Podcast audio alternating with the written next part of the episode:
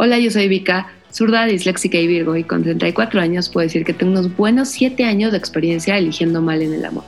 ¿Pero acaso soy yo? ¿Es mi perfil? ¿Son mis gustos? ¿Es el mercado? ¿Es lo que pido y lo que doy? ¿De qué me salvé o qué tristemente dejé ir? ¿Es una convicción o una maldición? ¿Pero por qué carajos sigo soltera? 34 y contando es un podcast para intentar entender y exorcizar tus comportamientos, tus patrones y tus malas decisiones en las relaciones. Así que diviértete y empieza a aprender de lo ajeno. De regreso en la segunda parte de las 34 reglas que desaprender en la soltería. Ahora nos vamos a ir del lado positivo. A ver, también no todo es fracaso y no todo es desilusión. También hay que reconocer las cosas bonitas y buenas que hemos aprendido en estos 34 años. El primer punto, y de verdad es muy real, nunca sabes dónde vas a encontrar amigos. Te vas a topar con gente donde menos esperas y vas a decir como, wow, gracias. Así que siempre sea abierta, sé real porque puedes toparte con gente maravillosa a lo largo, con grandes cuates. Así que siempre ten la mente abierta. Algo que a mí me costaba, que ya puedo decir orgullosamente, que a los 30 no los tenía, a los 34 ya. O sea, estos cuatro años he aprendido a,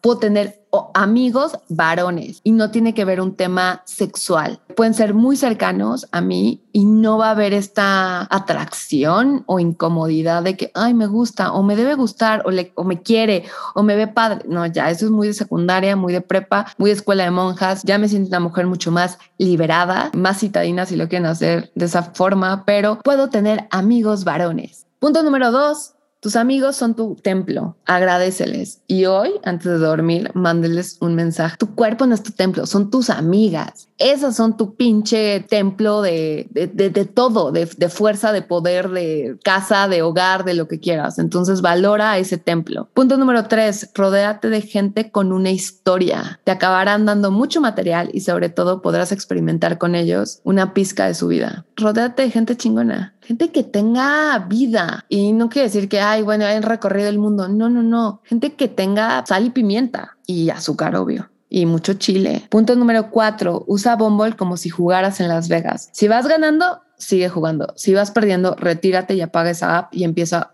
con otra cosa. Punto número cinco, conecta con tu intuición. Y esta intuición sé que es súper bizarra, puede ser, bueno, yo empecé a leer las cartas, ¿no? Me conecté con el tarot, pero carta astral, meditar, chocongos, lo que quieras, que según tú puedas abrirte esa intuición. ¿Y qué es esa intuición? Es esa sensación de que algo bien está por llegar. Es muy difícil porque alguien diría, bueno, ¿qué es? esa intuición. No es Pepe Grillo, ¿sabes? No es Pepe Grillo diciéndote, cuidado. No, tu intuición es por ahí.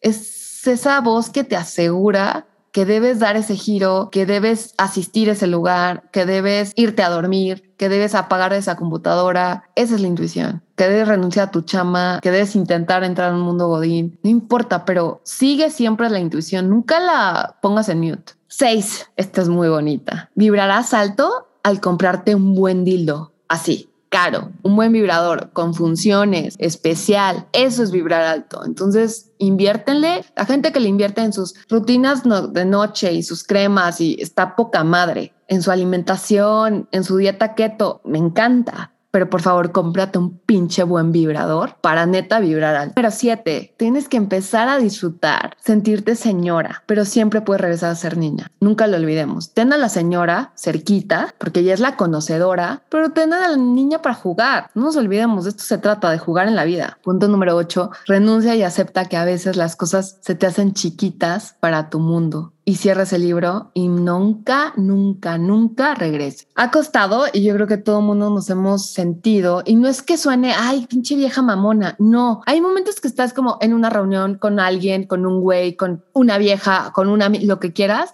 Dices, puta, güey, neta, está chiquita esta morra hasta con un cliente. Si eres independiente, tal vez tienes más libertad de decir, sabes que no quiero tomar este proyecto. Sé que puede sonar soberbio, pero suena sano para ti. Cierra ese libro y nunca regrese y acepta, güey, me quedó chiquito este cabrón. O sea, la señora Alicia Villarreal tenía, me quedó grande la yegua. Eso lo hizo una mujer de uno de metro y medio y un cigarro. Entonces, 1.53. De todas maneras, hay personas, hay entornos, hay gente que se me hace chiquita y lo mejor es decir bye. Y está bien no es mamón.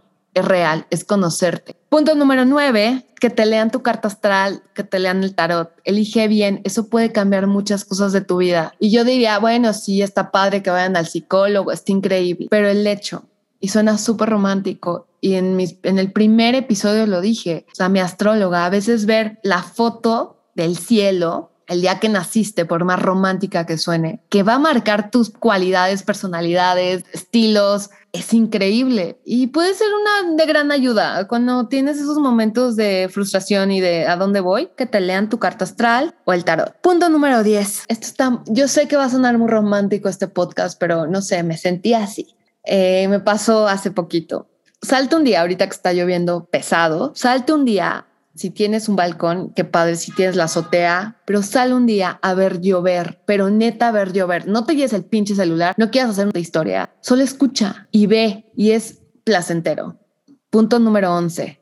Encuentra un espacio para gritar. Esto es de verdad necesario. Lo más sano es gritar, ni siquiera llorar y encuentra ese lugar. O vete al mar, vete a una alberca, o sea, ve la manera, ponte una bolsa y grita, pero delicioso gritar hagámoslo más seguido. Punto número 12. Córtate el pelo chiquito, chiquito, por accidente o intencional. Sé que lo vas a odiar, luego lo vas a amar, luego lo vas a odiar, luego vas a soñar con tu pelo.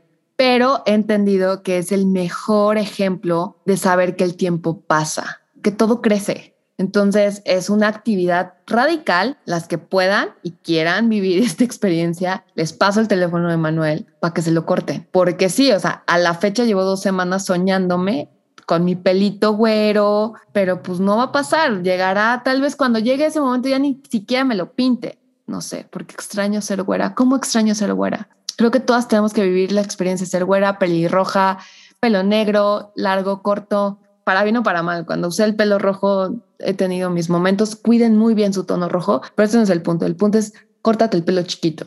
Sácalo de esa lista. Punto número 13. Visita a tus papás con frecuencia, para bien o para mal. Para bien, porque pues empiezas a entablar como mucho más cercanía, se va madurando la relación y para mal también entiendes mucho de tus complejos de relaciones con güeyes. Entonces, acércate a tus papás y tendrás todas las respuestas, directas o indirectas. Y también siempre serán tu centro de apoyo. Se vale, se vale tener a mamá o a papá o al abuelo, pero regresa a casa. Siempre es bonito regresar a tu casa.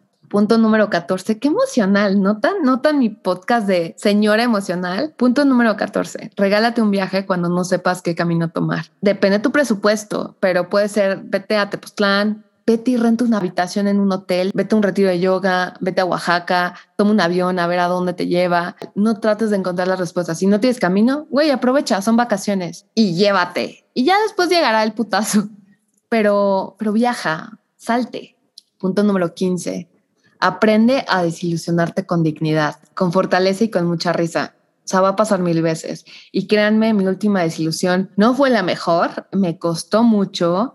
Ya hoy, hoy, puedo decir hoy, julio, puedo decir que ya pasó la desilusión amorosa. Y puede ser a veces desilusionarte de un amigo o de un hermano o de un de mamá o de tu pareja, lo que quieras, pero hay que salir con dignidad y con fortaleza. Sobre todo la dignidad es lo más complicado, ¿no? Creo que nunca o todo mundo queremos en ese último momento de, de cierre o de caos tener como el mejor papel, las mejores líneas, el mejor diálogo y todo se caga y se descaga. Pero bueno, para eso vas a tener muchas desilusiones en tu vida y es parte de este juego. Entonces, pues pasará mil veces. Em, así que inténtalo, ¿no? En algunas de esas vas a salir aplaudido, en otras a salir fatal, pero es parte.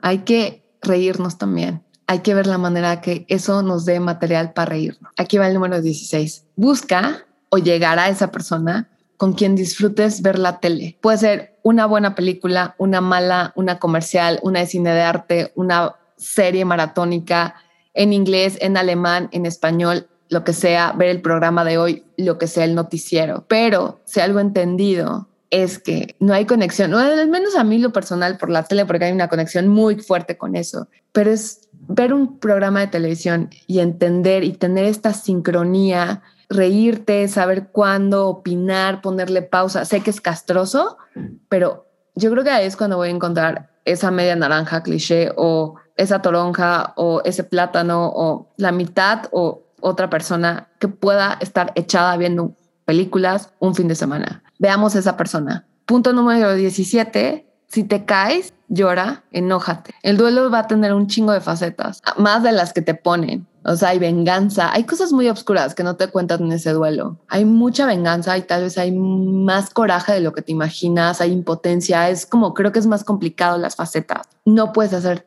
todo tú sola. Y es como esta ironía de la vida, es como eh, cosas para estar soltera, pero aceptar que necesitas de gente, ya sé. Es muy bizarro, tengo 34 años, a ver, tranquilas, no esperaban que iba a llegar con la solución, son 17 puntos. Pero eso les digo, o sea, como llora las veces que sea necesaria, pelea las veces que sea necesaria, di las cosas malas, más obscuras, porque creo que si no las sueltas se enoja, o sea, intoxica.